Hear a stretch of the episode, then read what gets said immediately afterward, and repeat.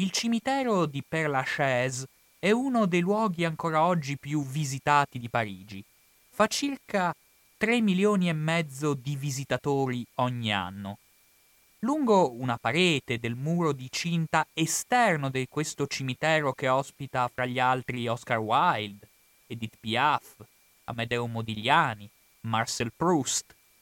Ebbene, lungo il muro di cinta appare una lapide dedicata ai morti della comune, ai martiri di questa esperienza politica, dove si ricordano le date di del momento in cui quel muro è stato protagonista di un numero esorbitante di fucilazioni. La data, infatti, reca le cifre di 21-28 maggio 1871. In quella che oramai è passata alla storia come la settimana di sangue ove il numero dei comunardi messi al muro e fucilati in quelle giornate dalle truppe ufficiali del governo francese, ebbene oscilla tra 8.000 10.000 morti, un numero quindi esorbitante, nemmeno paragonabile a nessun'altra tra le controversie a cui è andata incontro la capitale francese,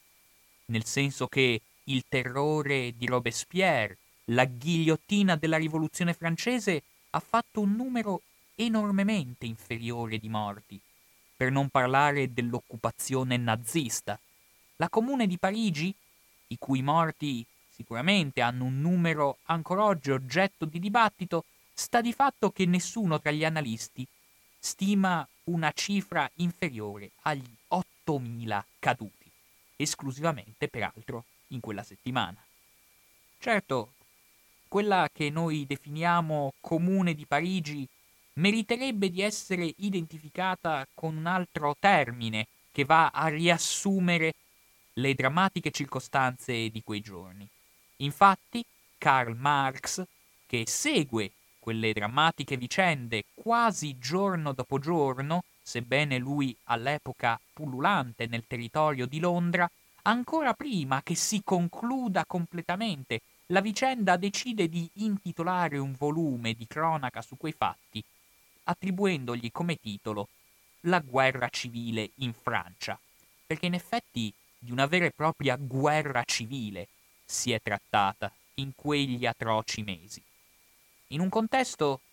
in cui, certo, andare a descrivere questo numero di morti può sembrare quasi un elogio verso i verso i rivoltosi, verso i manifestanti, verso gli animatori di questa particolare esperienza politica. Eppure, non bisogna dimenticare che probabilmente una qualche persona meno incline a nobilitare, a glorificare e a esaltare gli eventi di quelle giornate, probabilmente ricorderà che per esempio il 28 maggio, sempre all'interno di quelle circostanze, era stato fucilato da parte dei comunardi l'arcivescovo di Parigi. Capite bene che ci troviamo in un'epoca in cui qualsiasi movimento rivoluzionario si affacci sulla scena della storia è violentemente anticlericale, perché la Chiesa viene identificata come baluardo della conservazione, come un ostinato nemico del progresso e della democrazia. E dato che avevamo a che fare con la Chiesa del XIX secolo, retta con mano ferrea da Papa Pio IX, non c'è neppure da sorprendersi che la Chiesa avesse questa, questa degenere nomea. Ebbene, per coloro che ancora oggi guardano con sconcerto all'attivismo dei comunardi, descrivere l'omicidio del, dell'arcivescovo di Parigi, Monsignor de Choux, per esempio, è in qualche modo emblema di un atto che per molti è da considerarsi spregevole, forse per qualcuno, e che è legittimo pensarlo, è ancora più disdicevole rispetto alle migliaia di morti di cui sono stati vittime gli animatori di questa insurrezione. In un contesto in cui in realtà tutto era nato quando,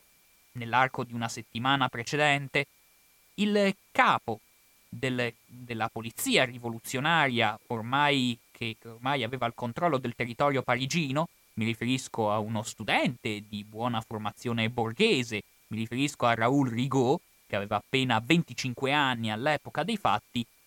decide di procedere con la cattura di alcuni ostaggi da tenere sotto ferreo controllo e la cui fucilazione veniva fatta balenare solo a condizione che da parte dell'esercito ufficiale si fosse proceduto con mattanze verso i responsabili dell'insurrezione armata. E sebbene nei primi giorni c'è una cattura di centinaia di ostaggi che vengono confinati appunto nella prigione della Cayette, nella, nella prigione più dedita ad accogliere i condannati a morte, ebbene, in quelle stesse giornate si comprende di come l'esercito francese talmente accanito nella repressione a mano armata di quanto va agitando il territorio parigino, che a un certo punto, spinto anche dal fervore popolare, spinto anche dalla rabbia che questa violenta repressione sta provocando tra gli insorti, ebbene la folla, in qualche modo incentivata anche da Théophile Ferré, che a quell'epoca ricopriva l'incarico di presidente del tribunale rivoluzionario, si decide di prendere questo manipolo di, di ostaggi, molti di essi sono preti e frati, tra di loro anche l'arcivescovo di Parigi, metterli al muro tutti quanti e fucilarli nella loro interezza. È da notare un dato che fa quasi impressione, e cioè che questi animatori appena menzionati dell'insurrezione parigina da un lato Raoul Rigaud, dall'altro Théophile Ferré, sono tutte persone estremamente giovani. Uno ha 25 anni, l'altro non supera i 26 anni. Dalle foto, è vero, appaiono molto più anziani di quello che sembra, del resto nell'Ottocento si invecchiava molto più rapidamente, li vediamo infatti col panciotto, l'occhialini. Eppure sta di fatto che sono proprio loro, è proprio quella generazione, ma soprattutto è proprio quel contesto sociale che anima l'insurrezione parigina così tanto ricordata e così tanto temuta da quel momento in avanti. A noi infatti interessa nel corso di questa relazione capire come si sia potuti arrivare a un livello così parossistico di violenza e barbarie. E per capire che cosa abbia condotto a tutto ciò, occorre fare un salto indietro nel tempo non particolarmente lungo. Infatti tutto inizia appena dieci mesi prima. Un tempo abbastanza limitato, se si pensa che per risalire alle cause di un evento quasi coevo, cioè la guerra civile americana, bisogna risalire a 30 anni, 40 anni prima, ebbene a Parigi, prima di dieci mesi, dei dieci mesi antecedenti i fatti che vado narrando, nessuno poteva immaginare una cosa del genere. Infatti è nel luglio del 1870 che la Francia decide di dichiarare guerra alla Prussia. È quello l'evento da cui diparte tutto ciò che ne consegue. Ma che paese è la Francia in quel periodo? La Francia è uno dei paesi più potenti del mondo. Ha appena conquistato un vasto numero di colonie, ha vinto parecchie guerre si pensi alla guerra di Crimea, ma si pensi anche alla guerra in Italia, quella che noi chiamiamo la seconda guerra d'indipendenza. È uno dei paesi più floridi,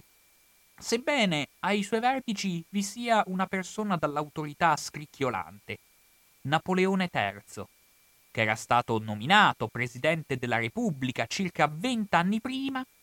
Eppure dopo un colpo di Stato si è proclamato imperatore e, nonostante le frequentazioni giovanili dei circoli carbonari e quindi nonostante l'afflato liberale che, ser- che sembra in qualche contesto ispirare il suo agire politico, si dimostra sempre più un autocrate disposto ad arrestare gli oppositori, chiudere i giornali intransigentemente ostili a lui. Si dimostra sempre più incline a procedere con mano armata, a sopprimere quanto può ostruire il suo dispotico potere. Ripeto, nonostante apparentemente la sua ideologia liberale sembra in qualche caso trasparire. Lui infatti è un uomo che avrebbe dentro di sé l'ambizione di condurre alcune riforme anche abbastanza progressiste nel suo Stato però come dirà lui stesso a un ambasciatore inglese, In Francia è difficile fare le riforme. In Francia infatti solitamente si fanno le rivoluzioni. Ma Napoleone III, nonostante tutto, con l'andare degli anni, si dimostra sempre più incline a rendere un po' più agevole il pluralismo all'interno della nazione transalpina. Per esempio, si dimostra sempre più incline a dimostrare tolleranza verso certi giornali di opposizione, tant'è vero che da quel momento inizia a svilupparsi in maniera anche molto turbolenta una forma sempre più vivace di critica, anche di satira, anche di ironia sull'assetto imperiale di Napoleone III, di questo vero e proprio usurpatore della Repubblica francese. Una qualifica di cui Napoleone III era sicuramente ben conscio. E, ahimè, o forse per fortuna, quando un regime autoritario decide di allentare il suo pugno di ferro, a me viene sempre in mente l'analogia di Gorbaciov con la perestroica, non è detto che questo garantisca maggiore solidità istituzionale all'assetto di potere vigente. Anzi, spesso e volentieri quando si aprono le maglie alla critica, spesso la situazione diviene ingestibile. E la stessa cosa avviene a Parigi, avviene in generale in tutto il territorio francese quando a Napoleone III gli vengono ricordate tutte le sue malefatte in un contesto che, nonostante tutto, Napoleone III cerca di nascondere mediante la capacità di rendere, per esempio, Parigi una delle città più belle del mondo. Ed è infatti proprio negli anni di Napoleone III, in base ad un afflato che decenni dopo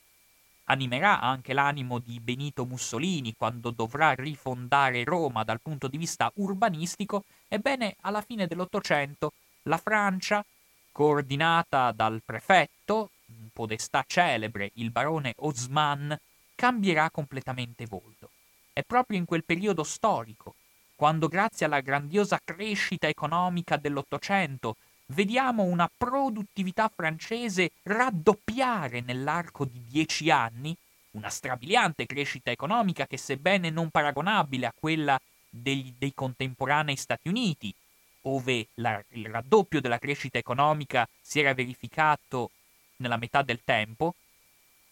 è comunque un dato di tale importanza che penso noi italiani al giorno d'oggi ci metteremo la firma per riuscire ad eguagliare. Ebbene, all'interno del territorio francese, e specialmente del territorio parigino, il barone Osman sembra ben deciso a illustrare il nuovo corso imperiale di Napoleone III andando a demolire i vecchi quartieri di origine e di retaggio medievale, andando a introdurre quei Grand Boulevard. Grand Boulevard, i quali non ci si deve dimenticare, hanno anche una funzione prettamente politica, sì di abbellire la città,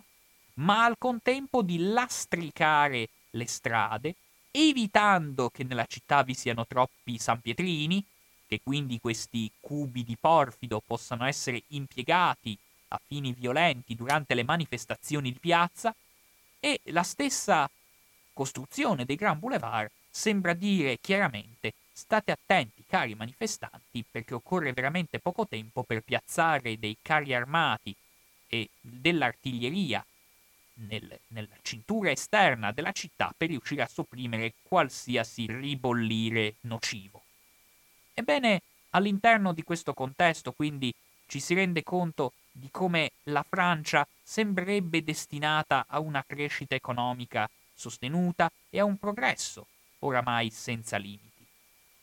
Nonostante, all'interno di quella stessa capitale francese, di lì a poco arriverà questo evento eclatante della comune destinato a cambiare il volto della città di Parigi in senso stretto. Tra le varie ragioni, infatti, bisogna ricordare che, per esempio, appena due anni dopo la fine dell'esperienza della comune, vale a dire del, ci troviamo nell'anno 1873, il comune di Parigi delibererà di fare in modo che nel quartiere più vivo dell'insurrezione, vale a dire nel quartiere di Montmartre, ancora oggi sede di locali e oggi divenuto oramai come il cimitero di Père Lachaise uno dei luoghi più bazzicati dai turisti e tra i quartieri più civettuoli di Parigi, ebbene sulla collina della Montmartre si decide di piazzare una basilica, la Basilica del Sacré-Cœur, con l'esplicita menzione alla necessità di redimere i crimini della comune di Parigi. Quindi è interessante notare di come la stessa comune ha modificato il volto di una città che comunque stava cambiando faccia in quei turbolenti ultimi anni del XIX secolo. Nonostante un imperatore Napoleone III, i cui tentativi di contraddittoria modernizzazione devono fare i conti con un imperatore che oramai è sempre più anziano, è sempre più malato, soffre infatti di calcoli, al punto da far presagire al ministro degli esteri inglese, Lloyd George, che è uno tra le persone più influenti e più equipaggiate culturalmente che vi siano nel mondo dell'epoca, ad affermare che stiamo attenti che qui nel giro di un anno la Francia sprofonderà nella Repubblica. E a enfatizzare questo senso di cupio di solvi, verrebbe da dire, concorre la stessa moglie dell'imperatore Napoleone III, che nell'ultimo ballo in maschera, siamo nel 1869, si presenta con un abito direttamente ricalcato su quello di Maria Antonietta. Secondo molti è uno sbaglio, secondo altri è una gaffe, per non dire un cattivo presagio. E tuttavia Napoleone III, per riuscire in qualche modo a superare questa serpeggiante voglia di cambiare l'ordine delle cose, dovendo comunque far fronte a un contesto in cui la classe operaia parigina sembra sempre più intrisa di capacità di mobilitazione, visto peraltro il numero crescente di persone che vivono in quelle condizioni, e proprio con la rimodulazione urbanistica di Parigi, gli operai che prima vivevano nel centro di Parigi vengono in qualche modo confinati in quelli che adesso chiameremmo i ghetti, cioè nei quartieri quasi impermeabili all'autorità statale che vi sono nella zona orientale di Parigi, i quartieri di Montmartre, già menzionato, tipico quartiere operaio della Francia di fine Ottocento, per non dire del quartiere di Belleville, zone non centrali, zone quindi periferiche come periferico è ancora oggi, per chi conosce Parigi, quel cimitero di Père Lachaise, dove non a caso il ricordo della comune è più vivo. In questo contesto di, da un lato, crescita esponenziale, dall'altro, crisi di legittimità dell'autorità imperiale, Napoleone III decide di rinsaldare gli animi del popolo francese nei riguardi della classe dirigente del proprio, della propria nazione, dichiarando guerra alla Prussia. Con un calcolo che peraltro riesce. È vero, per riuscire a dichiarare guerra alla Prussia il 18 luglio del 1870 bisogna ricorrere a una illusione e, in ultima istanza, un pretesto. È vero, non mi posso dilungare qui molto sulle ragioni effettive delle, che spingono la Francia a dichiarare guerra alla Prussia. Quello che si può dire per sommi capi è che la Spagna, come spesso le è capitato nei secoli, in quel momento si ritrova senza re. E per una corona spagnola, che essendo stata in qualche modo appannaggio dei Borbone per molto tempo, veniva rivendicata quasi come una sorta di proprietà da parte dell'impero francese, nel momento in cui i prussiani esigono un proprio principe come erede al trono della corona spagnola, a questo punto i francesi decidono di cogliere la palla al bazzo per farla pagare a questi esuberanti tedeschi. La Prussia, che a primo acchito dovrebbe in qualche modo sottomettersi alla Francia, data la potenza francese, data la caratura internazionale dell'impero francese, in realtà è ben lungi dall'essere decisa a chinare la testa come ci si era illusi. Infatti anche la Prussia in quel momento storico è una tra le nazioni che sta in maniera turbolenta emergendo dalle ceneri della storia. È infatti una zona che intende qualificarsi sempre più come un impero tedesco a tutti gli effetti, cosa che prima di quel momento non esisteva, una Prussia che quindi intende fare da traino ad una effettiva unificazione nazionale della Germania e tuttavia per ottenere questo risultato che dia conferma della necessità di un'unificazione nazionale è necessario vincere alcune guerre e in effetti, per esempio, la Prussia aveva vinto in Italia la terza guerra d'indipendenza. La, l- noi in Italia siamo abituati a pensare che questa vittoria sia appannaggio dei nostri concittadini, ma in realtà quella che noi chiamiamo terza guerra d'indipendenza altro non è che una guerra vinta dalla Prussia contro l'Austria. E all'interno di questo contesto si colloca quindi la necessità da parte del Kaiser Guglielmo e soprattutto del cancelliere Otto von Bismarck di sancire una propria istanza patriottica sconfiggendo quella che è la reale potenza continentale, e cioè la Francia. Per cui quando nell'estate del 1870 la Francia impone un ultimatum alla Prussia, il cancelliere Otto von Bismarck, nella contesa per quanto riguarda l'attribuzione del trono spagnolo, fa in modo che venga fornita ai francesi una risposta che sia la più scontrosa e la più offensiva possibile. Quindi sia Francia che la Prussia cercano lo scontro, lo vivono come qualcosa di visceralmente prioritario. Anzi, la stessa Eugenia, moglie di Napoleone III, mostrando il proprio figlioletto a quest'ultimo, gli dice chiaramente, se vuoi che questo bambino regni, tu hai l'obbligo morale di dichiarare guerra alla Prussia. Il che, puntualmente, avviene. Avviene peraltro esaudendo i desiderata di Napoleone III, che infatti grazie a questa dichiarazione di guerra vede i ceti popolari tornare a inneggiare all'imperatore. L'odio contro la Prussia è un collante formidabile per saldare anche i ceti più liottosi a una figura come quella di un sempre più screditato imperatore,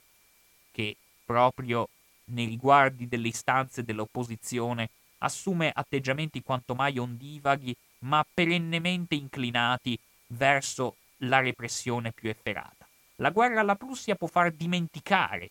i contrasti interni, può far sopire le opposizioni interne.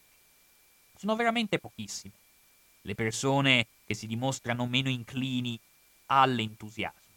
Uno tra questi è uno dei grandi scrittori francesi di quel periodo storico, mi riferisco ovviamente a Flaubert, l'autore di, Bada- di Madame Bovary, autore altresì di un dizionario dei luoghi comuni, il quale si domanda se non sia una follia questa dichiarazione di guerra. Eppure vi è da domandarsi se questa preoccupazione di Flaubert fosse effettivamente rivolta all'autentica preoccupazione che ben pochi hanno colto in quel periodo, e cioè che la Francia rischia una sconfitta catastrofica nella guerra contro la Prussia. Uno dei pochi ad aver capito la situazione è l'ambasciatore francese a Washington, Prevost Paradol, talmente ossessionato da decenni circa la crescita tanto silenziosa quanto formidabile dell'industria bellica e delle capacità militari del nascituro impero tedesco, che alla notizia che la Francia ha dichiarato guerra alla Prussia lascia un biglietto in cui fa chiaramente trapelare tutta la sua fondata e ponderata preoccupazione per l'imminente sconfitta francese, che decide di estrarre una pistola e spararsi una rivoltellata al cranio. Questo suicidio, tuttavia, non esime la Francia dall'entrare in guerra con baldanza facendo schierare milizie che arrivano anche da quella Parigi, oramai ristrutturata, che tuttavia non è detto che sia sempre apprezzata dalle classi dirigenti locali. Mi viene per esempio in mente una fonte di grande importanza per capire gli umori della Francia di quel frangente, che è il diario di due fratelli, fratelli Boncourt, i quali di fronte a questo periodo di turbolente trasformazioni nel contesto francese affermano nero su bianco che per loro Parigi è una Babilonia americana del futuro. Ma quale che sia l'idea che circola circa la ristrutturazione urbanistica di Parigi e circa questi rinnovati assetti anche politici della Francia imperiale, sta di fatto che la Francia parte baldanzosa in guerra senza avvedersi che nel giro di appena qualche settimana subisce delle batoste tanto spaventose quanto completamente inaspettate dalle truppe prussiane. Già dalle prime settimane le cose vanno malissimo. E noi abbiamo le testimonianze, per esempio, di come Place Bigal, per esempio, inizia a riempirsi di manifestanti intrisi di rabbia, insoddisfazione e rancore.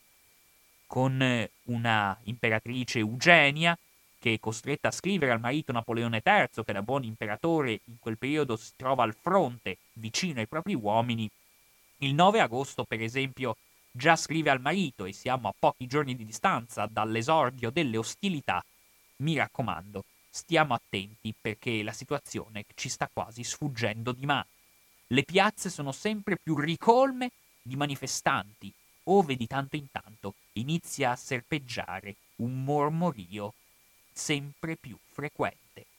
Viva la Repubblica! È proprio con questa istanza repubblicana che grazie ai rovesci militari della Francia imperiale comincia a farsi sempre più pulsante. È interessante notare di come non appena si veda una Francia in via di ritirata, la preoccupazione serpeggia soprattutto a Parigi, la cui possibilità di venire assediata si manifesta di settimana in settimana sempre più impellente e concreta, tant'è vero che si iniziano sin da quell'estate a sradicare gli alberi del de, del Bois de Boulogne per erigere delle fortificazioni che tutelino la città in caso di assedio prussiano, e altresì quei pochi tedeschi, quei pochi prussiani che si aggirano ancora per le strade di Parigi, sono oggetto di violenti pestaggi. Vi è da dire che Napoleone III, preoccupato dalla situazione in fermento che va diffondendo, quando le nuove milizie, che soprattutto vengono reclutate all'interno del territorio parigino, quando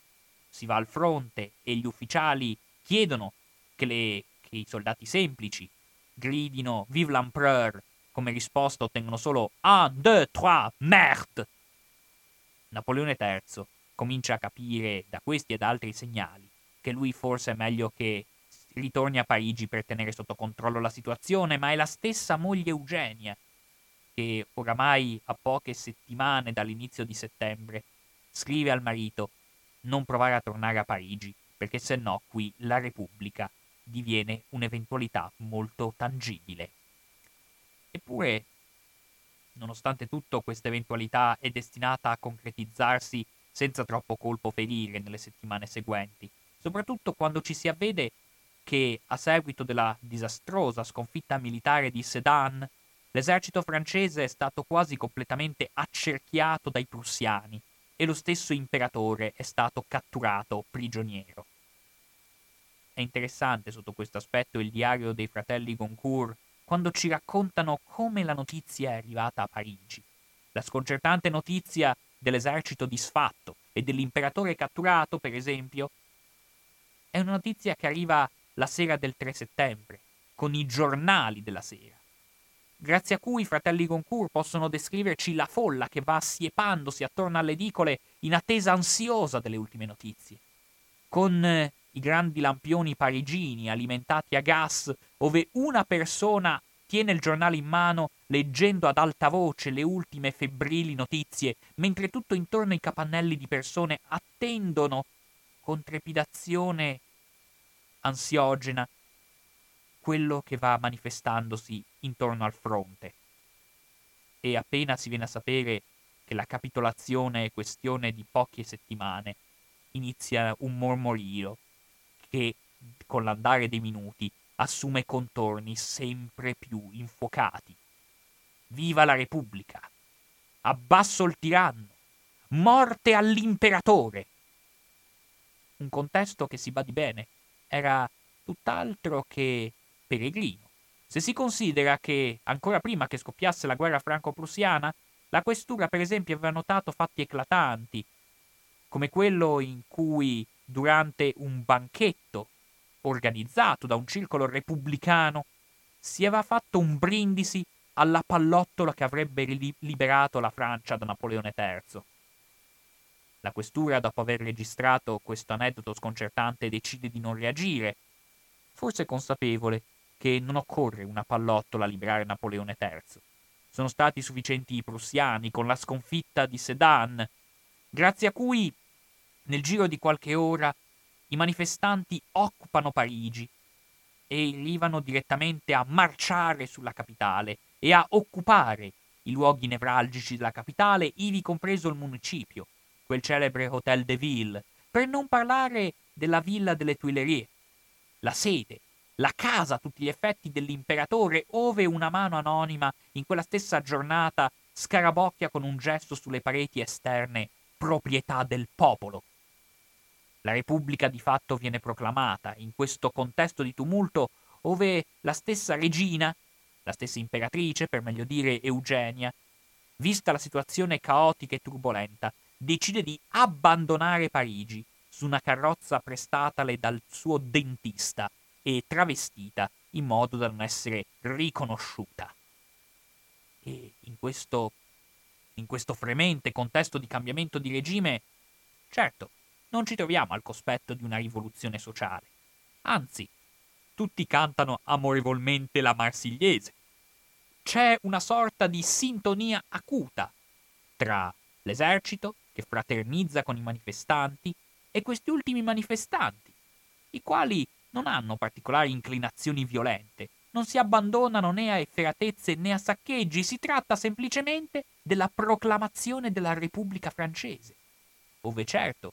gli unici atti forse più invasivi riguardano complessivamente l'abbattimento, come avviene alla fine di ogni regime, di tutte le aquile simbolo dell'impero francese e di tutte le N per Napoleone che gigantesche campeggiano e vaiolano il centro della capitale francese. Certo, si può intuire quanto la Repubblica fosse viva e attiva nella memoria collettiva del popolo francese che infatti in questo frangente riscopre un vero e proprio amore, verrebbe da dire, per la propria patria. Vi è una bella testimonianza, per esempio, di un grandissimo letterato di quel frangente, il poeta Verlaine, che sebbene appena 25enne e da poco tempo sposato in un matrimonio per la verità abbastanza infruttuoso e breve con una diciassettenne, lui stesso racconterà di come la sua fidanzata, o per meglio dire la sua appena nominata consorte, quando scopre che la Repubblica è stata nominata, dice ad alta voce, beh adesso c'è la Repubblica e quindi tutto andrà come deve andare, tutto adesso andrà per il meglio, è il sentimento generale che si va diffondendo, perché nella Repubblica ci si identifica, la Repubblica è un simbolo a cui tutti fanno riferimento come capace di mobilitare le coscienze, di sensibilizzare gli animi, in vista di una difesa che ora si pensa destinata a, destinata a vincere, destinata a trionfare dinanzi all'impellente invasione prussiana. Si pensi anche alla testimonianza di un operaio che in quelle stesse giornate ricorda di aver esclamato Beh, ora che c'è la Repubblica, i prussiani non oseranno più venire. Insomma, la parola Repubblica diviene in qualche modo simbolo di un'illusione, l'illusione che ora tutto si sistemerà. Ma chiaramente questa situazione è ben lungi dall'avere una sistemazione coerente e stabile. Si pensi solo che dire repubblica vuol dire poco in realtà, perché tra i repubblicani non c'è molto accordo reciproco. I repubblicani infatti sono uniti soltanto da un odio viscerale per Napoleone III e sono uniti altresì da un fervente anticlericalismo, da un disprezzo per la Chiesa. Ma eccezion fatta per questi due aspetti, per tutto il resto all'interno dei repubblicani abbiamo anzitutto la componente borghese, conservatrice per dirla tutta, e dall'altra abbiamo i rossi, quelli che già all'epoca vengono chiamati i rossi vale a dire quella massa operaia che aveva animato, grazie a quei colletti neri, che oggi abbiamo chiamato blue collar, ma che all'epoca erano i colletti neri, che già durante i rovesci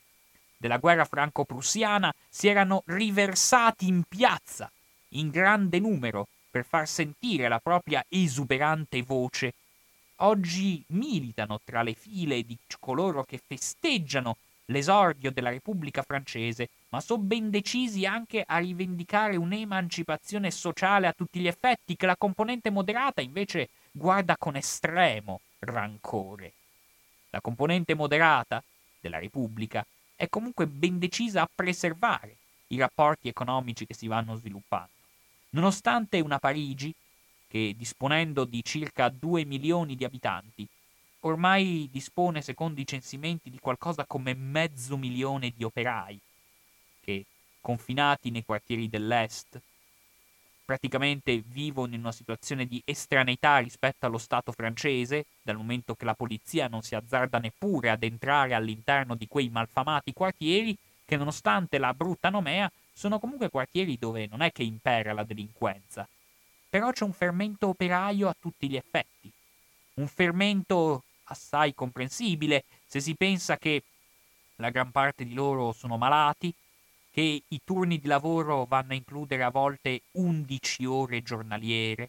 dove la paga di un operaio non è neppure sufficiente per condurre un'esistenza al di sopra della soglia di povertà, per cui tutti questi operai sono nella grande maggioranza dei casi estremamente poveri, e soprattutto rinchiusi, verrebbe da dire, all'interno di questi quartieri, dove si manifesta sempre più non solo un rancore crescente per l'imperatore, ma anche un'effettiva volontà di emancipazione sociale che la componente moderata dei repubblicani non intende assolutamente dar manforte.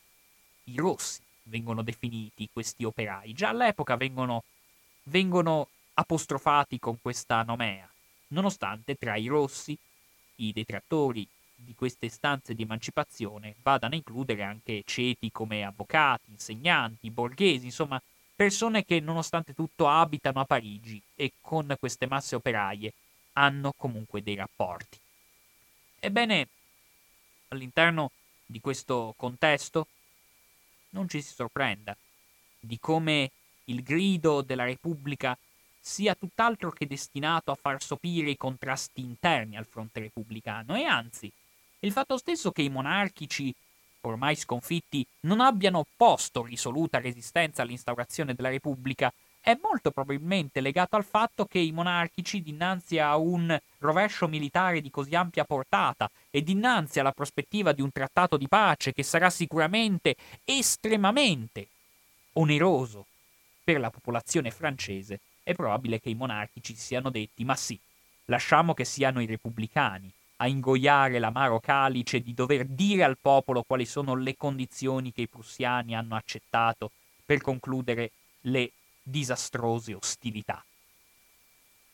Certo, un calcolo che si rivela tutt'altro che sbagliato e che tuttavia non sollecita grande entusiasmo filomonarchico in questa situazione. Anzi, gli operai dei quartieri dell'est di Parigi sono sempre più intrisi e sempre più animati da una coscienza politica che è lontanissima dalla simpatia verso qualsiasi forma di monarchia. Infatti anche all'interno delle, dei quartieri operai dell'est, come in varie altre zone caratterizzate dalla presenza operaia, anche lì si parla ormai all'interno di riunioni apposite con sempre più insistenza di diritti delle donne, cooperative, società di mutuo soccorso, tutte realtà vive e pulsanti che dimostrano un'effettiva organizzazione operaia, tutt'altro che campata sul cielo. Anzi, da pochi anni Karl Marx ha fondato a Londra l'Internazionale Socialista, questa gigantesca organizzazione internazionale degli sfruttati,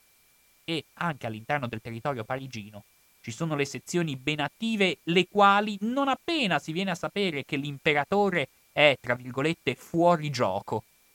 decidono di dimostrare tutta la loro pulsione di effettivo protagonismo sociale, andando a nominare dei comitati che hanno il compito di sorvegliare i quartieri operai dell'Est, dimostrando appunto una capacità di organizzazione la cui vitalità è resa eloquente ed è resa emblematica anche dal fatto che tutti questi operai sono armati, legalmente armati. Infatti questi operai sono stati, in fetta consistente, più o meno sono 300.000 tra di loro, sono stati inclusi, come dicevo, all'interno di un nucleo tipico della stagione ottocentesca. Mi riferisco alla Guardia Nazionale,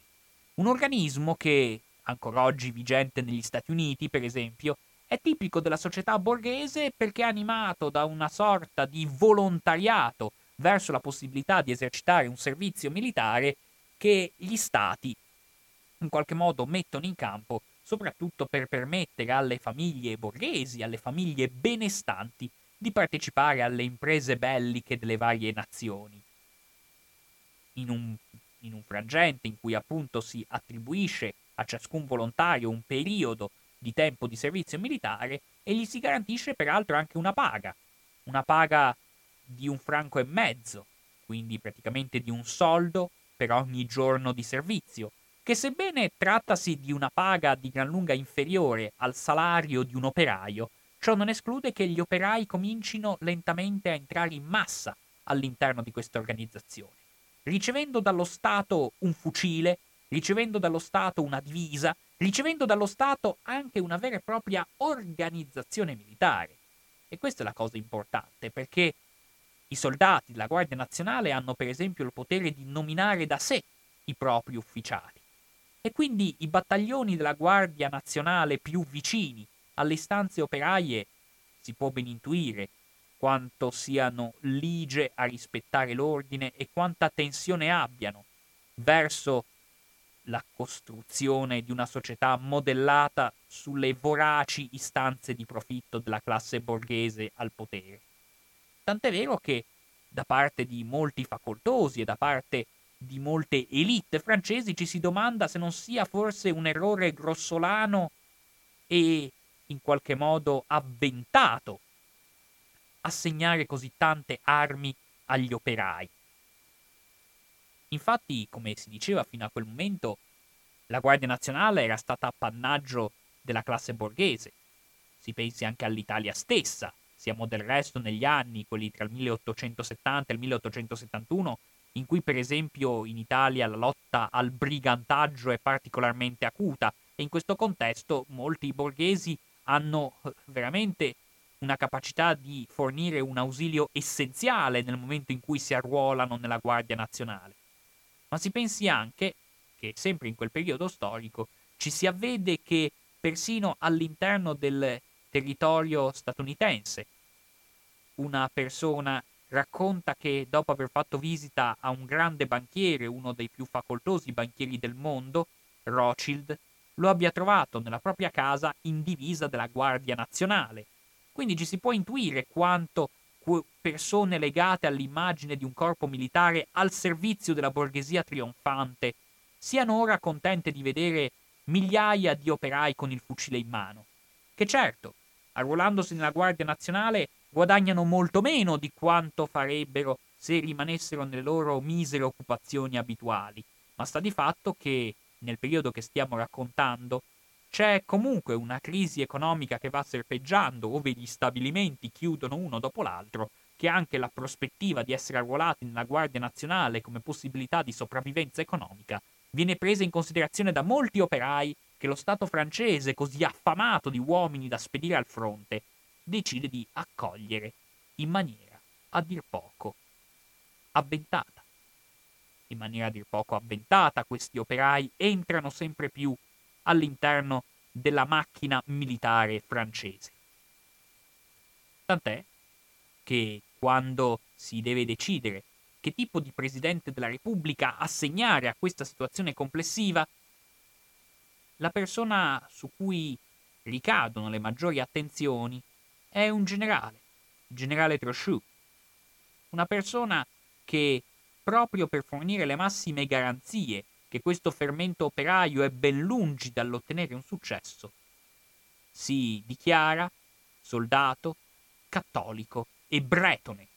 dove la Bretagna, come tutti sapete, è quella zona dell'Ovest che, per esempio, include anche la Vandea, che per tradizione dimostra forti simpatie monarchiche. Infatti a rendere fragile questa situazione non è solo il fermento della classe operaia, bensì la stessa conformazione tipica della Francia, dove la distanza tra il cuore della capitale francese e il resto del territorio circostante si fa sempre più acuto, con un problema mai superato neppure ai giorni odierni. Nel senso che la Parigi di quell'epoca è una Parigi molto avanzata dal punto di vista politico, laddove invece vede un netto contrasto che ne mina fortemente la legittimazione da parte del resto della Francia, che Parigi guarda con altezzosa sufficienza, che quasi disprezza, che in, in ogni caso snobba nella maniera più lampante, dovendo infatti dimostrare che la Francia e Parigi sono due realtà ben distinte. Ma a livello politico questo va tenuto in considerazione e quando il nuovo Presidente della Repubblica afferma che è necessario in qualche modo far guidare l'esagono da una persona intrisa di valori cattolici e monarchici, lo si fa anche per non minare la stabilità di queste regioni rurali della Francia profonda che sono assai ostili, che dimostrano un vivo dissapore verso l'istanza parigina che connota il centro della capitale. Tuttavia, la cosa più preoccupante che deve regolare il nuovo governo risiede complessivamente nelle condizioni che la Germania vincitrice imporrà per sancire la fine del conflitto. Ma mentre questa situazione bellica è ben lungi dall'arrivare ad una conclusione, l'esercito tedesco si va avvicinando sempre più minacciosamente contro Parigi. Insomma, nonostante la batosta subita dai francesi a Sedan, la guerra continua. La guerra sta ancora proseguendo. E Parigi, oramai siamo nell'autunno avanzato del 1870, ha sempre più introiettato l'idea che ci si deve preparare a un lungo assedio. E quindi il lungo assedio, nonostante le mura di cinta che Adolphe Thiers ha fatto predisporre nel momento in cui era ministro all'interno del territorio francese, nonostante queste mura, dicevo, il rischio di un assedio è quanto mai lampante e suscita viva preoccupazione, tant'è vero che si fanno arrivare mandrie di buoi, si fanno arrivare veri e propri eserciti di pecore all'interno del territorio parigino, proprio perché si sa che ciò che va avvicinandosi è un assedio di proporzioni sconcertanti. Si preparano addirittura le fosse comuni all'interno dei muri di cinta, sapendo che quando c'è un assedio è inevitabile che scoppi qualche letale epidemia. Per cui ci si premura nella maniera più chiara al punto tale che Parigi comincia a vedere un arrivo sempre più morboso di turisti che sono in qualche modo degli osservatori pregni di curiosità nel senso che la Parigi assediata è uno spettacolo vero e proprio a cui molti non intendono rinunziare. Si pensi solo a degli veri e propri annunci che compaiono all'interno dei giornali inglesi, ove rivolgendosi a un pubblico benestante si promette la garanzia che prenotando quell'appartamento e pernottando al suo interno sarà possibile assistere all'assedio della più bella città del mondo. E infatti questo assedio si, si verifica. Si verifica anche perché oramai siamo al 6 settembre, quindi negli stessi giorni in cui viene proclamata a tutti gli effetti la Repubblica francese, si cerca disperatamente che due mediatori vadano dall'ambasciatore inglese e dalle autorità inglesi per vedere se è possibile giungere ad una mediazione con l'esuberante baldanza tedesca. Ebbene, i due mediatori ci interessano perché hanno dei nomi che ritornano spesso in questa storia. Uno, uno di loro in particolare si chiama Adolphe Thiers.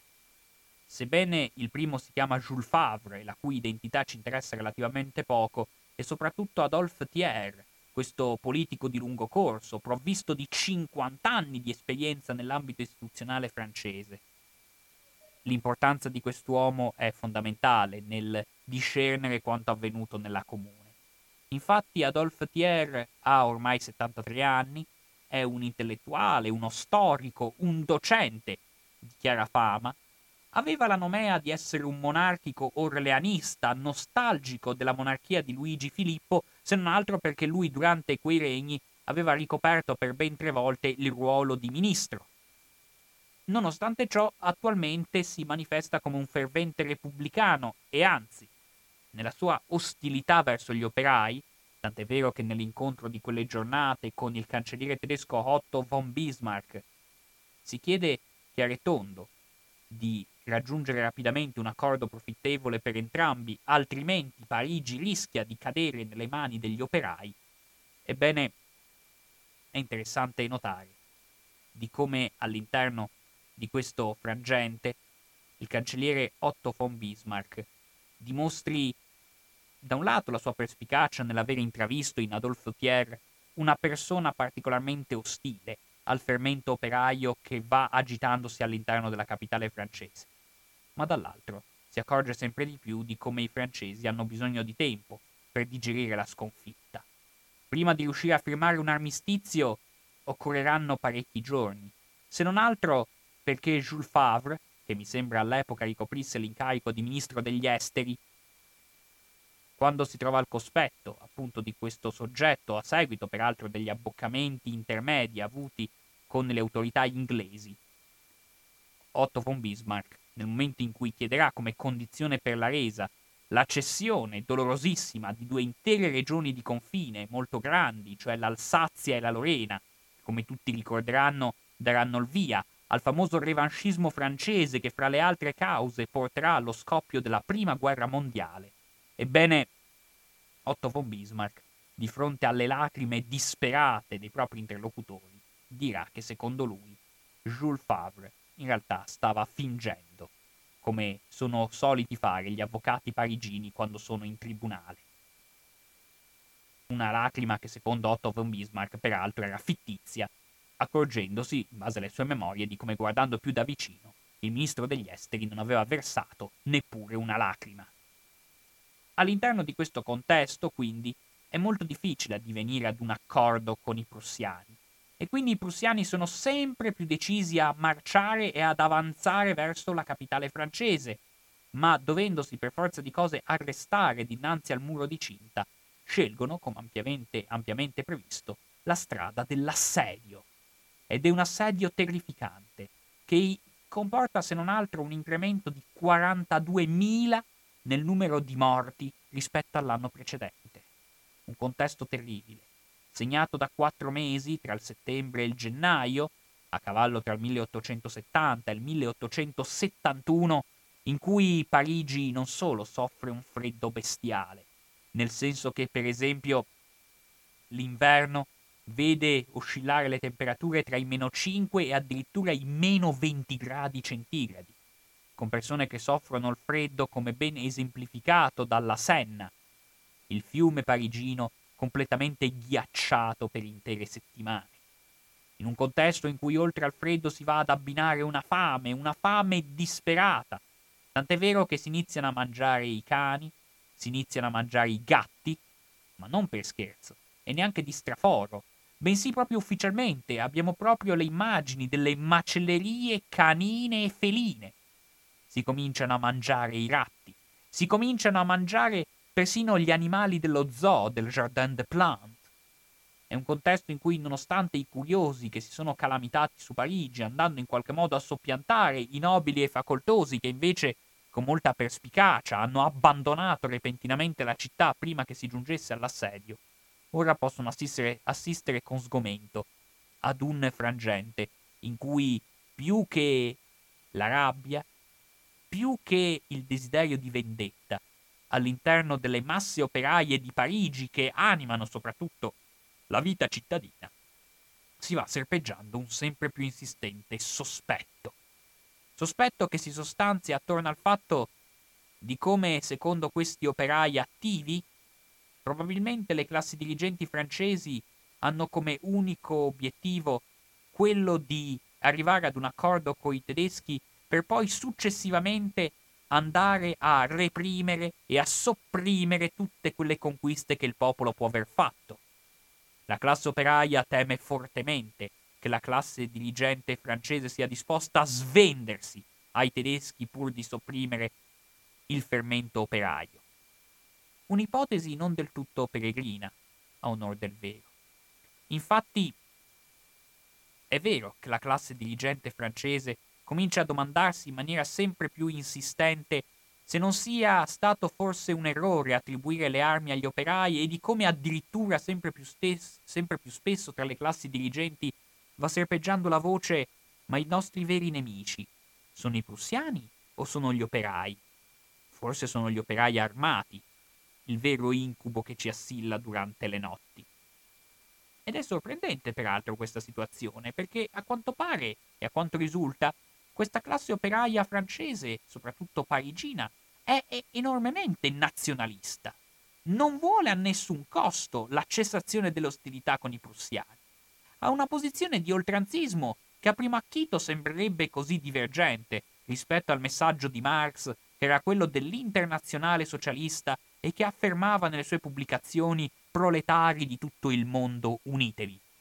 Invece la classe dirigente francese sente come con grande veemenza il senso di appartenenza nazionale patriottica. Non vuole assolutamente che la Francia ceda senza colpo ferire alle armate prussiane.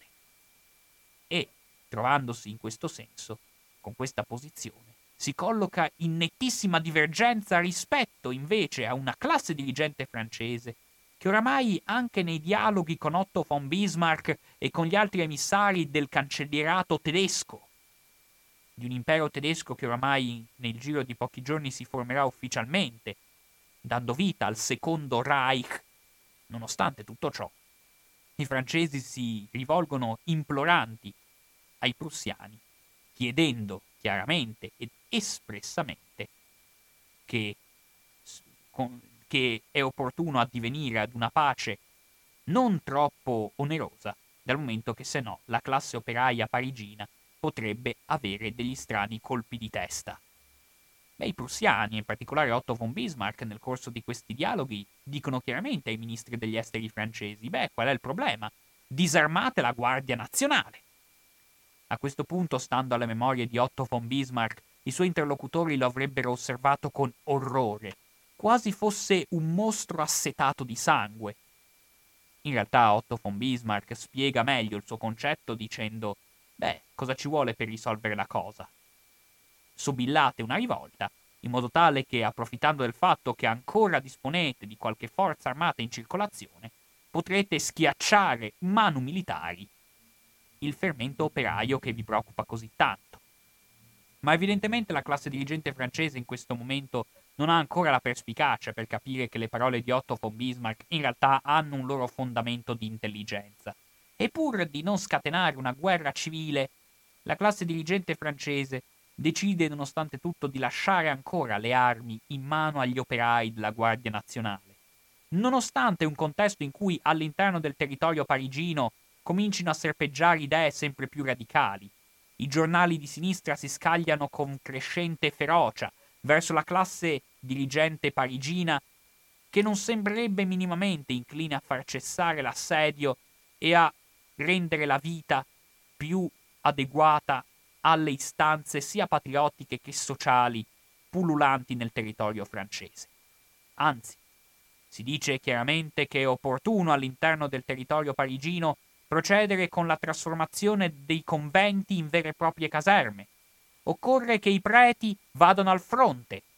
Occorre, questa è una voce che serpeggia anche all'interno del territorio parigino, occorre che si proceda a una requisizione dei beni dei ricchi affinché le persone facoltose diano un loro effettivo contributo alla campagna bellica condotta dai francesi contro i prussiani. E in questo clima di grande agitazione, in questo clima di idee radicali che vanno serpeggiando sempre più all'interno del territorio, del territorio parigino,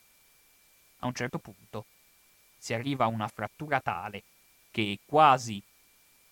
che a tutti gli effetti i negoziatori da parte francese, quando approcciano i prussiani, devono dire a questi ultimi in maniera molto nitida che chissà che cosa ci dirà, che cosa ci dirà e che cosa farà la marmaglia parigina non appena saremo costretti a dire loro che abbiamo capitolato e siamo stati disposti a cedere le due regioni che i prussiani richiedevano come condizione per cessare qualsiasi ostilità.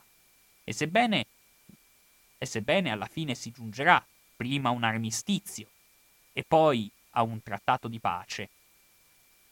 si può ben intuire quanto questa operazione sia stata dilazionata proprio per non esacerbare eccessivamente gli animi all'interno di Parigi. Animi all'interno di Parigi che già a partire da gennaio, da quel terribile e freddissimo gennaio, un gennaio che peraltro a partire dal giorno 5 vede un esercito prussiano che da che stava abbastanza quieto sulle porte di Parigi inizia a bombardare la città con la sua potente artiglieria, andando a uccidere occasionalmente dei poveri cristi che vivevano all'interno della città, in questo contesto sempre più disperato, all'interno della capitale francese, già il 6 gennaio comincia ad apparire un manifesto di colore rosso che inneggia alla fondazione della Comune di Parigi. Che cos'è la Comune di Parigi? questo sogno, questo simbolo a tutti gli effetti.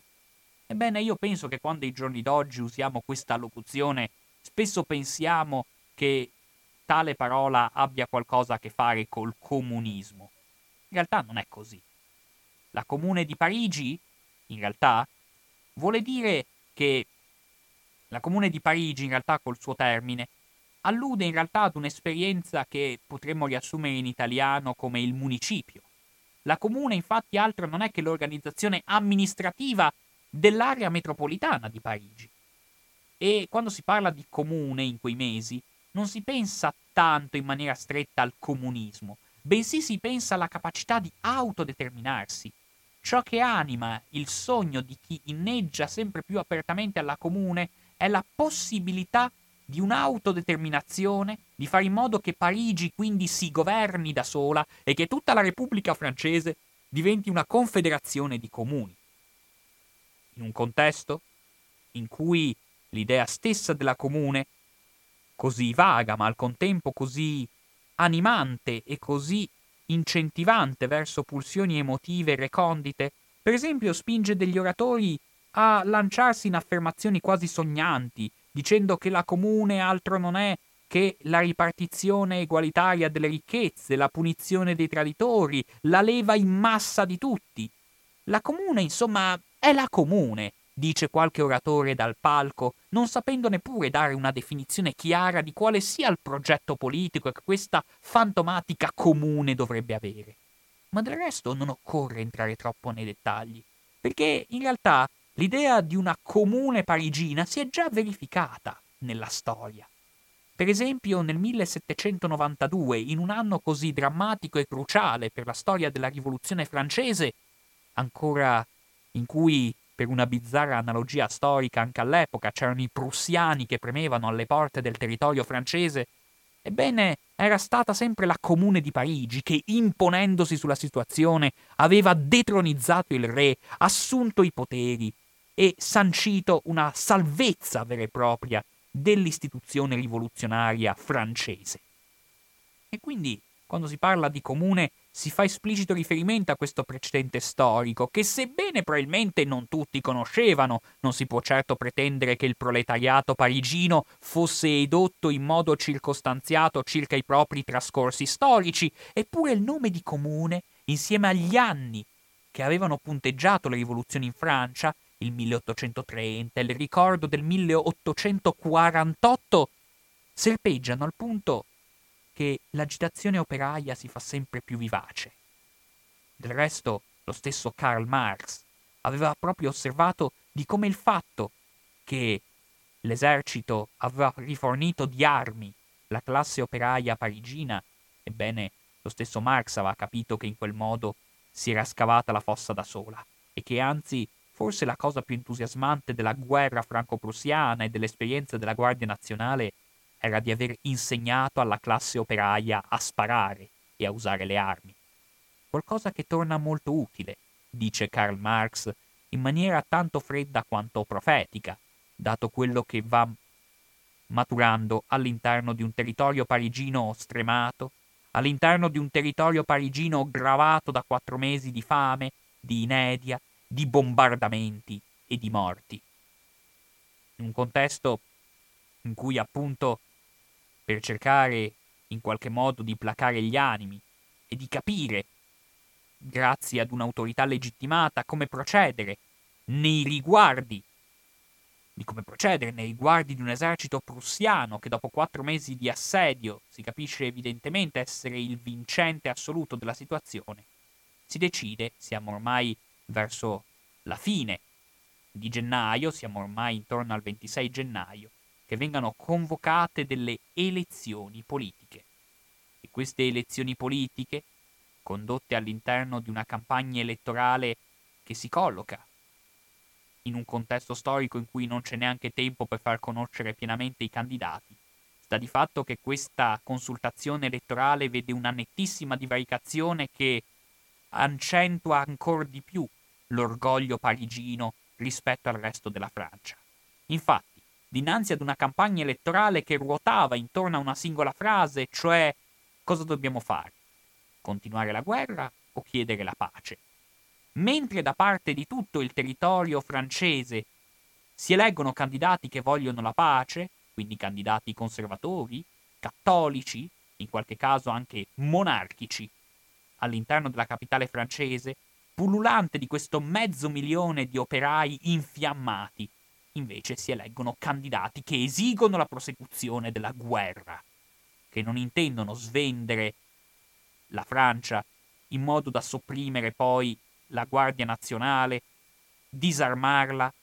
in qualche modo ricondurre alla ragione, come anche von Bismarck aveva caldeggiato il fermento operaio della città.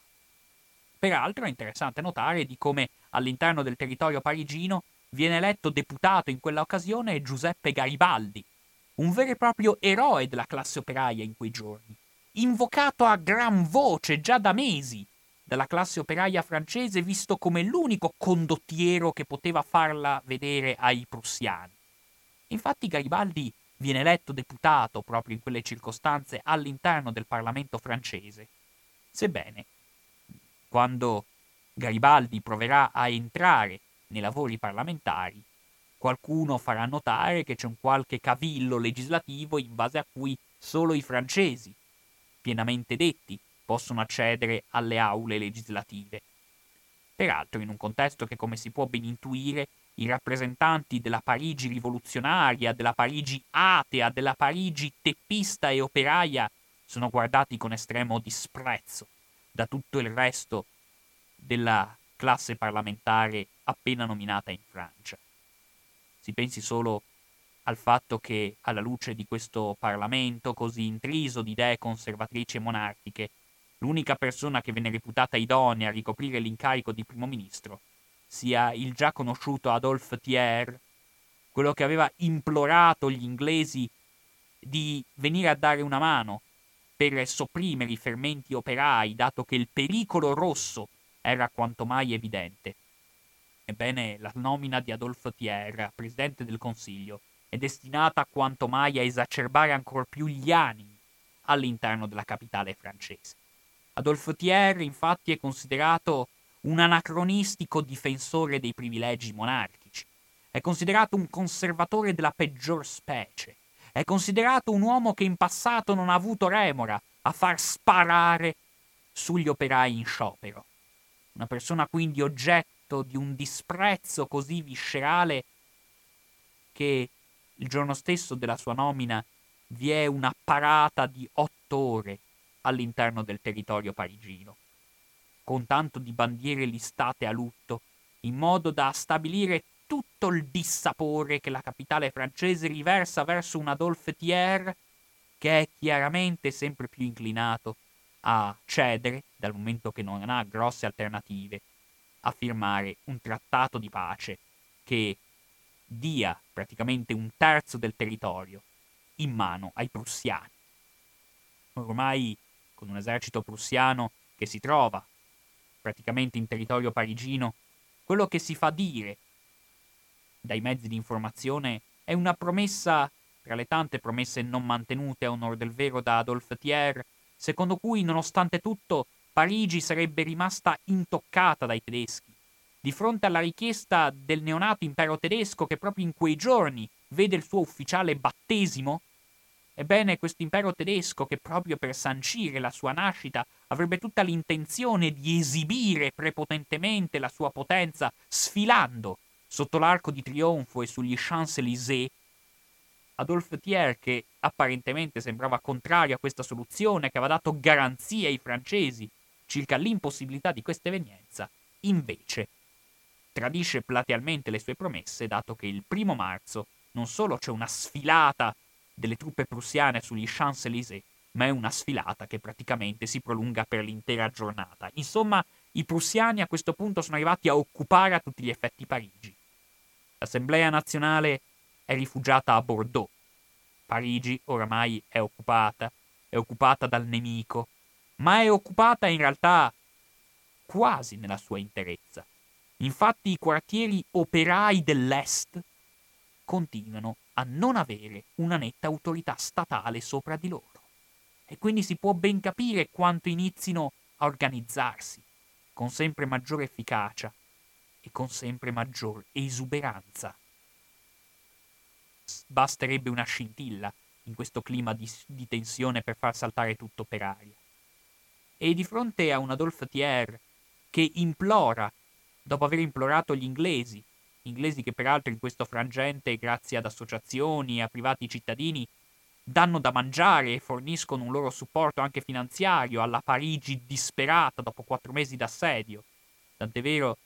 che a testimonianza dell'esasperazione della città parigina si pensi che anche le truppe prussiane, una volta firmato il trattato di pace, sono disposte a fornire sostegno economico ad una Francia e in particolare ad una Parigi ai piedi di Pilato. E in questo contesto così prostrato, ma al contempo così visceralmente avvelenato da rancori e odi sociali,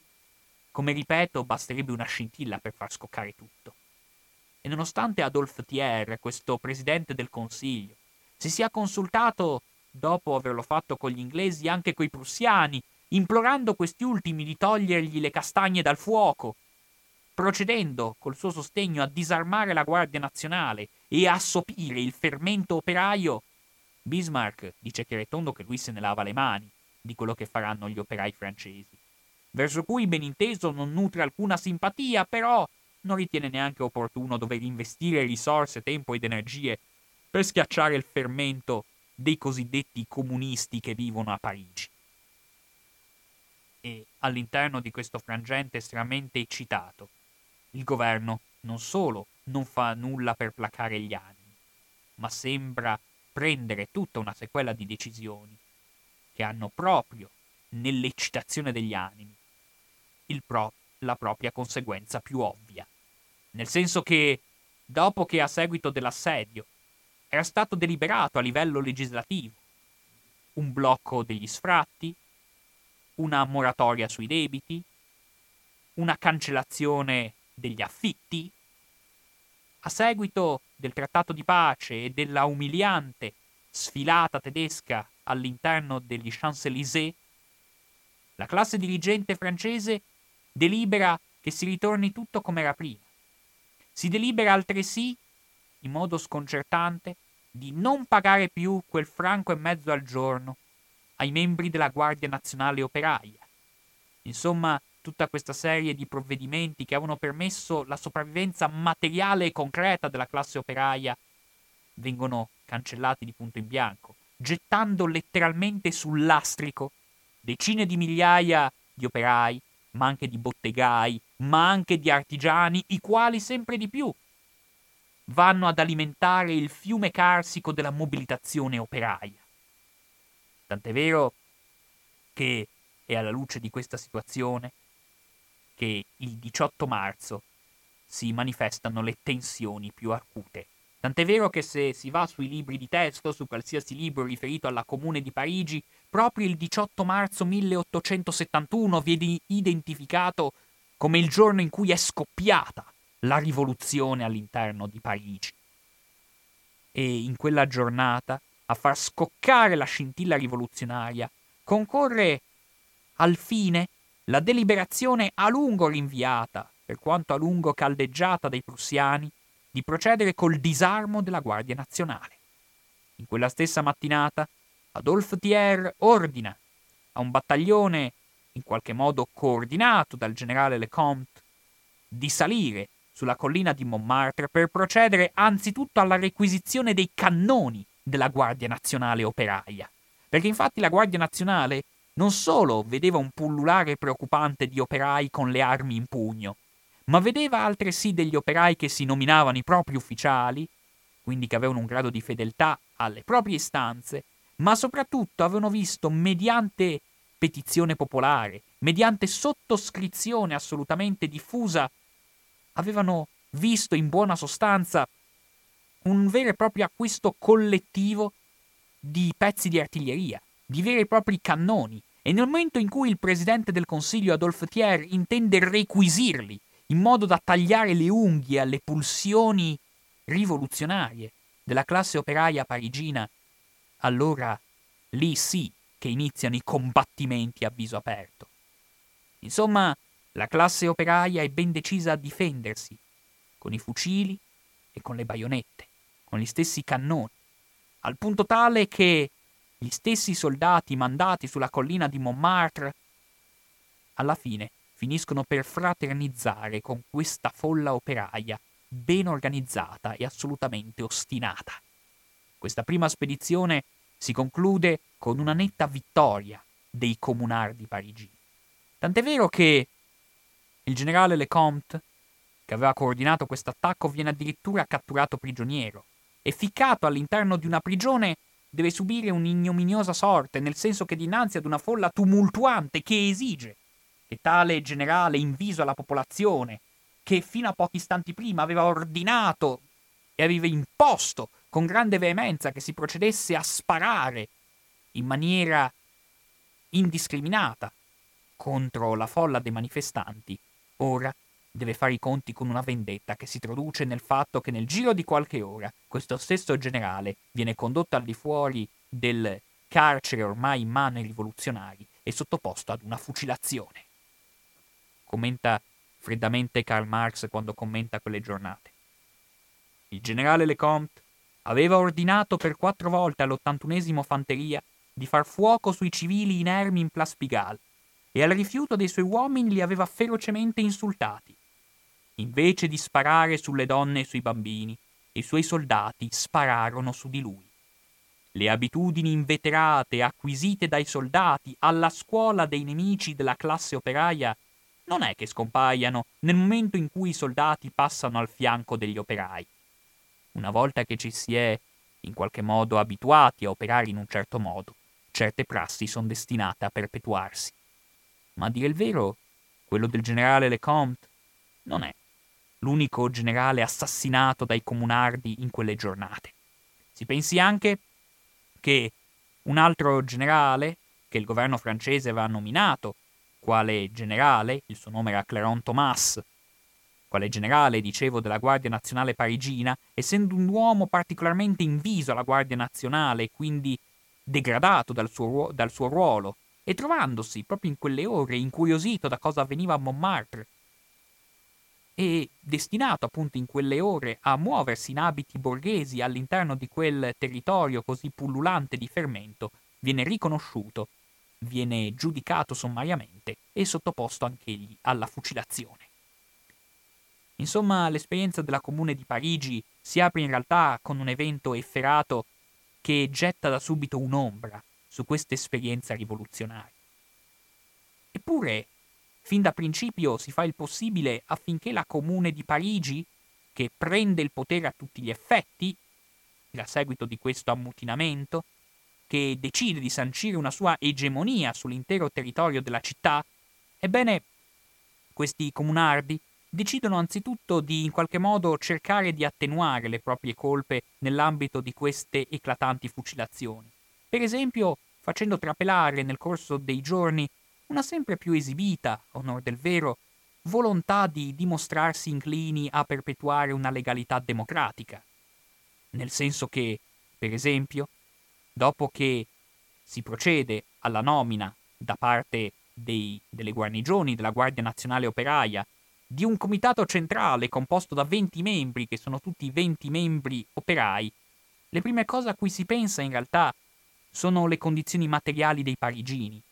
Non si pensa primariamente alla confisca delle, della proprietà privata, alla socializzazione dei mezzi di produzione. La prima cosa che fanno i comunardi di Parigi è pensare a strutturarsi adeguatamente, in modo da venire incontro in realtà ai bisogni primari di una città ferita, affamata e deturpata come quella che ha connotato gli ultimi mesi del conflitto. Infatti è da notare di come in quelle stesse ore in cui va formandosi a tutti gli effetti una comune di Parigi, con tanto di bandiera rossa, piantata come bandiera a tutti gli effetti e ufficialmente nominata bandiera della comune, direttamente sul municipio, sull'Hôtel de Ville, e con le manifestazioni popolari che ormai fanno capire nettamente da che parte si è andata inclinando la situazione, proprio per evitare che, come ahimè purtroppo accadrà, le prossime settimane siano destinate a sfociare in una guerra civile, si fa il possibile all'interno di Parigi purché si mantenga una sorta di legalità democratica. È vero, il messaggio con cui si sancisce il proprio controllo della situazione da parte di questo comitato centrale di 20 membri operai è un messaggio dai toni vivi, ma non per questo scomposti. Infatti si afferma, e leggo queste frasi perché è importante quando si analizza un fatto storico guardare anche il linguaggio di certi contesti.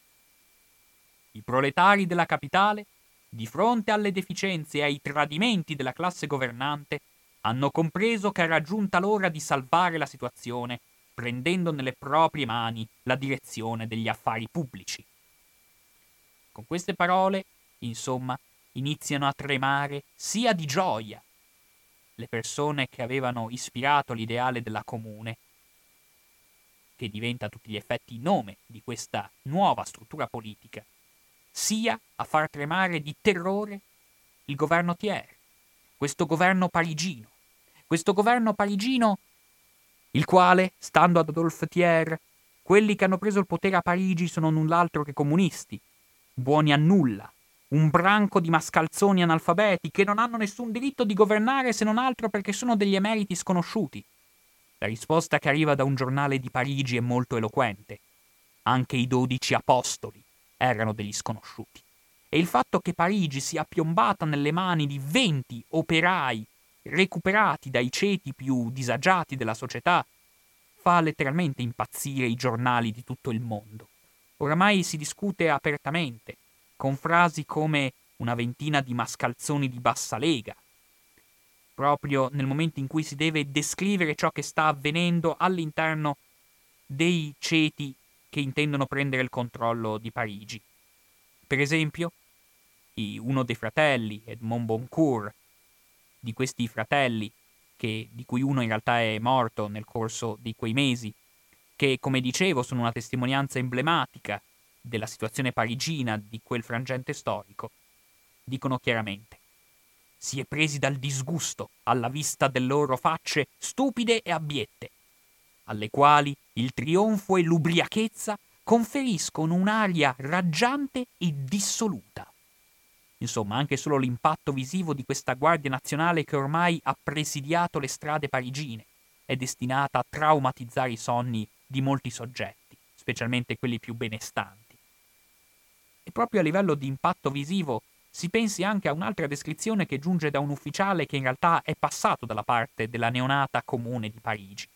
Quando quest'ufficiale, che non sa che lo attendono due mesi di guerra civile estenuante e che lo aspetta ovviamente al termine di questa guerra civile una inevitabile condanna a morte, dice chiaramente Costoro hanno buoni motivi per combattere. Combattono perché i loro figli siano meno gracili, meno scrofolosi, più sani di loro e del resto, in tale contesto si può immaginare quanto diano sfogo alla loro pulsione iraconda i giornali borghesi di tutto il mondo. Qualche titolo preso a caso. La Repubblica Rossa, dominata dai ladri, dai teppisti e dai demagoghi. Comunismo della peggior specie. La canaglia di Parigi al potere miscredenti senza Dio, dilettanti incapaci, fuorilegge, cafoni analfabeti. Queste sono le terminologie che accompagnano la salita al potere di questa effimera esperienza rivoluzionaria in Francia. Nonostante i primi provvedimenti assunti dalla Comune sono tutt'altro che così lesivi per le proprietà dei possidenti. Anzi, la prima cosa a cui si pensa è ripristinare il blocco degli affitti, nove mesi di abbuono, ripristinare il blocco degli sfratti, garantire libri e quaderni gratuiti per gli studenti che vanno a scuola. Certo, non mancano anche misure idealistiche. Per esempio, a un certo punto si stabilisce che nessun funzionario della comune parigina deve avere uno stipendio superiore alla paga di un operaio. Ma non mancano anche iniziative di grande valore etico. Per esempio si stabilisce che ogni straniero residente a Parigi deve godere degli stessi diritti di tutti. E altresì si stabilisce la totale abolizione della pena di morte. Tant'è vero che in quelle giornate ci si reca dalla polizia, si prende la ghigliottina e dopo averla portata in piazza si procede alla sua materiale distruzione. Si pensi solo che proprio per dare una legittimazione adeguata a questa Parigi, che dopo l'assedio aveva, vin- aveva visto chiaramente oramai i ceti borghesi svuotarsi sempre di più, del resto non ci si dimentichi che le stesse elezioni politiche precedenti vedevano un terzo della Francia in mano nemica e un centinaio di migliaia di soldati in mano ai prussiani. Sta di fatto che in questo contesto non vi è tuttavia da dimenticare di come i francesi, in particolare i parigini in questo contesto, siano ben inclini a stabilire una nuova data per delle elezioni municipali finalizzate a eleggere un consiglio municipale ove sebbene si ha a che fare con una città praticamente svuotata dai borghesi in fuga da questa situazione, va a eleggere un consiglio municipale che al suo interno certo vede una componente preponderante di rappresentanti dei cosiddetti rossi, ma anche si vede altresì una componente di insegnanti, di avvocati, di borghesi rimasti. E infatti, nelle cerimonie per l'insediamento del consiglio municipale, che riceve rapidamente in quei giorni di fine marzo la potestà legislativa sulla comune da parte del comitato centrale, sembra, nelle cerimonie di insediamento, sembra di vedere una qualsiasi parata degna del periodo dell'impero. Ci sono queste persone in cilindro, in redingote, assolutamente eleganti, che certo, cantando quel canto sovversivo della marsigliese, tuttavia non sembrano così intrisi di odio e di impreparazione proletaria. E tuttavia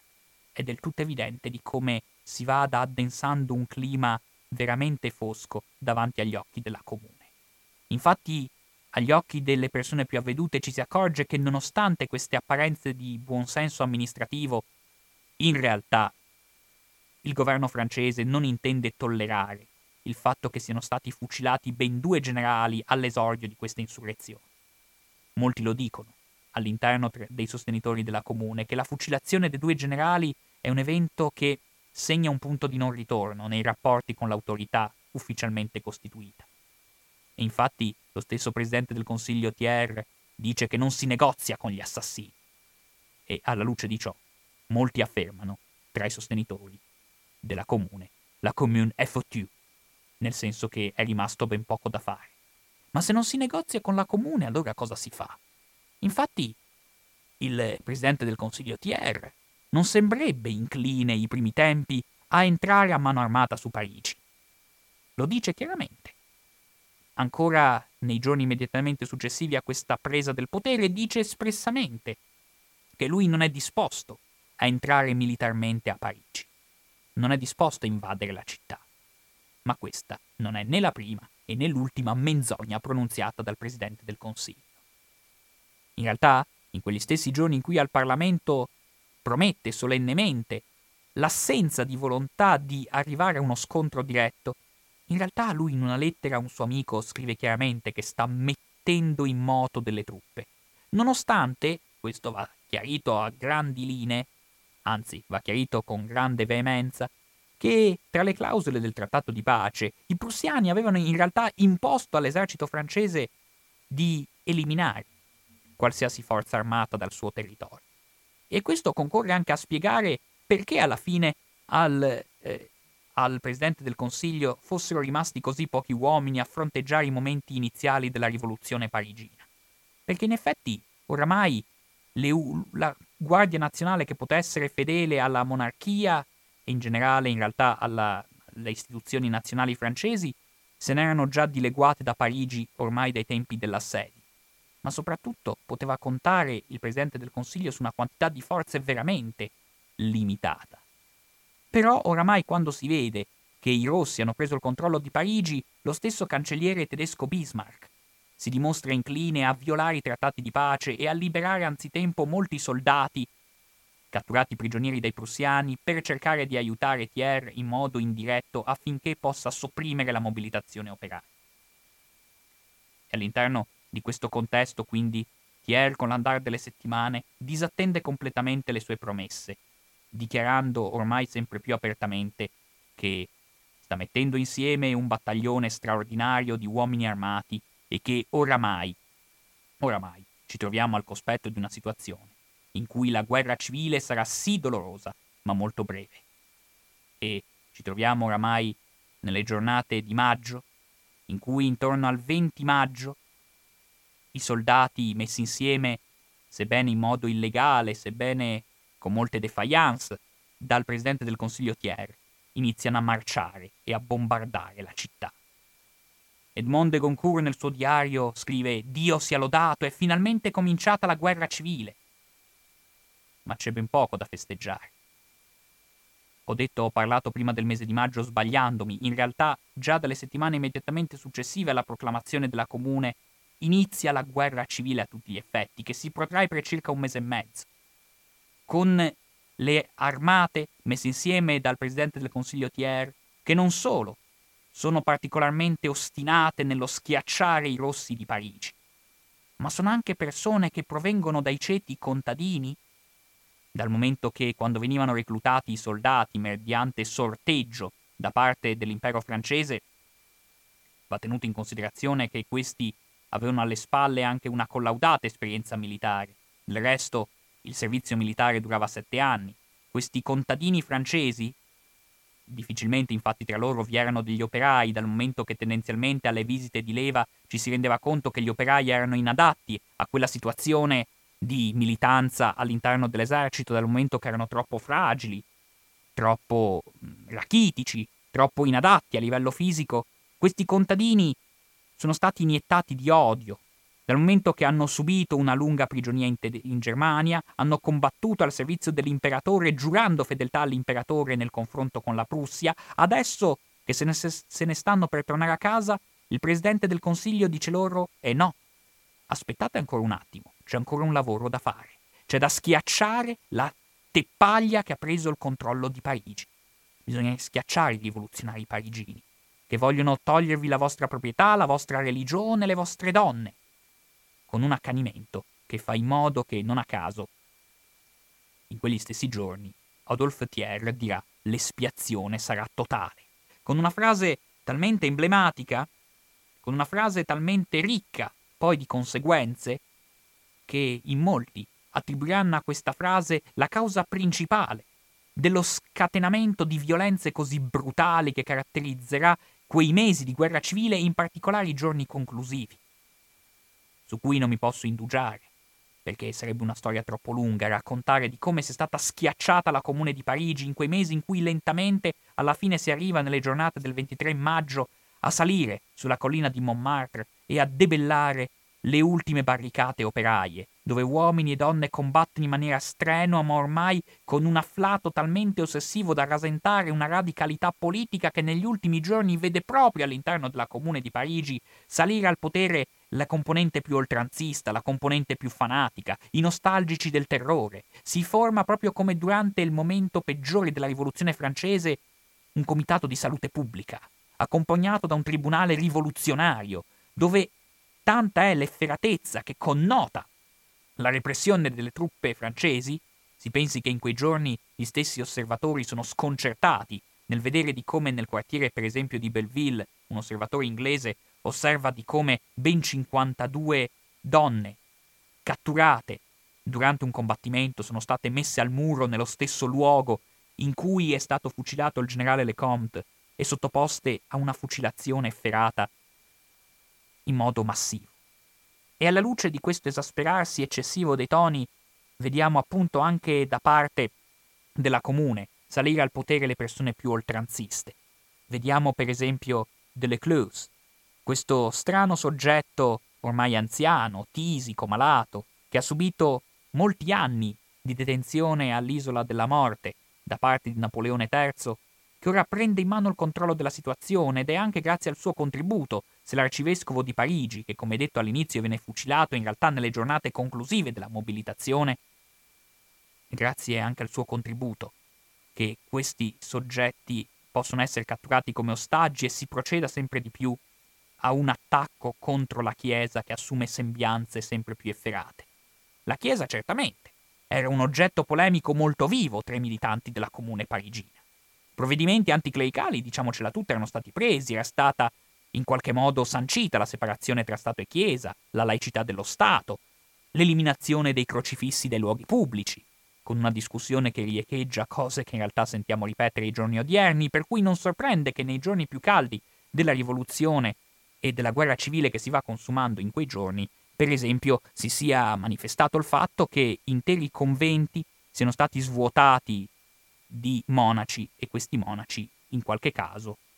sono stati anche sottoposti a fucilazione. Almeno 11 di loro sono stati fucilati nella giornata del 24 marzo e altri ancora, insieme al personale di servizio, verrà eliminato in quelle giornate, proprio nel fuoco di giornate in cui, per dare solo un'idea di cosa sia, siano stati quei terribili giorni parigini, per esempio una testimonianza afferma Vidi un plotone di soldati entrare in una casa. Domandarono alla portiera se vi fossero dei comunisti nascosti. Rispose di no. Perquisirono la casa e ne trovarono uno. Lo portarono fuori e lo fucilarono. Poi fucilarono anche lei. E mentre praticamente ogni giorno si registrano eventi come quei, quelle 52 persone che vengono catturate su una barricata, fucilate, ma con una situazione in cui veramente non solo nel corso della guerra, ma anche dopo questa guerra civile si perquisisce casa per casa alla ricerca dei possibili complici vedendo anche semplicemente se vi sono sospetti che dispongono di polvere da sparo sulle mani e sottoponendole a fucilazione, dove si vede se vi sono persone che magari hanno lividi sulla spalla perché magari hanno imbracciato i moschetti nei giorni dell'insurrezione e anche lì si sottopongono a fucilazione. Zone attualmente considerate civettuole dai turisti come Montparnasse o il Jardin de Luxembourg diventano per mesi il teatro di un'efferata repressione che si sostanzia in centinaia e centinaia di persone sottoposte a fucilazioni brutali, tanto da scandalizzare il mondo intero che pure non ha alcuna simpatia per la comune. Anche chiaramente i capi della comune sono destinati a una fine efferata, si pensi a quel Rigaud menzionato all'inizio, quel Raoul Rigaud, che il giorno stesso in cui viene fucilato l'arcivescovo, anche egli si ritrova sotto fucilazione in, quelle, in quella stessa giornata. Ma si pensi anche al Delecluse, che il giorno in cui capisce che Montmartre è sotto controllo delle forze ufficiali francesi, lascia un biglietto a sua sorella in cui scrive Non posso, né voglio, servire da vittima e da zimbello alla reazione vittoriosa. Perdonami se me ne, vado prima di te, che mi hai sacrificato la vita, ma non ho il coraggio di subire un'altra sconfitta. Dopodiché sale su una barricata munito della sciarpa, emblematica con i simboli della comune e lì si fa ammazzare. Un contesto talmente efferato che spinge persino i generali prussiani che si collocano lungo il muro di cinta esterno della città a essere persino disposti a far fuggire qualche comunardo che non intende finire sotto le grinfie efferate delle autorità francesi, che catturano prigionieri e nel momento in cui catturano i prigionieri li trascinano nelle prigioni circostanti la città, in alcune marce dove si sottopongono a sciabolate chiunque sia disposto, chiunque per meglio dire vinto dalla stanchezza si accasci al suolo, e dove già i primi giorni erano stati presi i primi generali che erano passati con la comune e uccisi con delle bastonate in testa fatte con la propria sciabola. Insomma, siamo in un contesto di grande efferatezza, di grande violenza. Tant'è vero che persino il Times di Londra, che non, non ha alcuna simpatia per gli eventi parigini di quelle giornate, scrive nero su bianco che la sete dei soldati di Versailles pare perfino superiore a quella dei comunisti. E se sotto il regime dei rossi si sono commessi dei crimini abominevoli, quello che sta succedendo fa ancora più orrore. Tant'è vero che, in preda a questa disperazione efferata, i comunardi di Parigi, oramai sempre più intrisi da questa da questo odio che la guerra civile trascina con sé, sono disposti a non darla vinta e in quei giorni si pensa addirittura di dar fuoco a Parigi, il che avviene. Parigi viene data alle fiamme per ordine dei comunardi stessi, tant'è vero che ancora oggi la reggia delle Tuilerie è scomparsa, ci sono i giardini al suo posto. Si pensa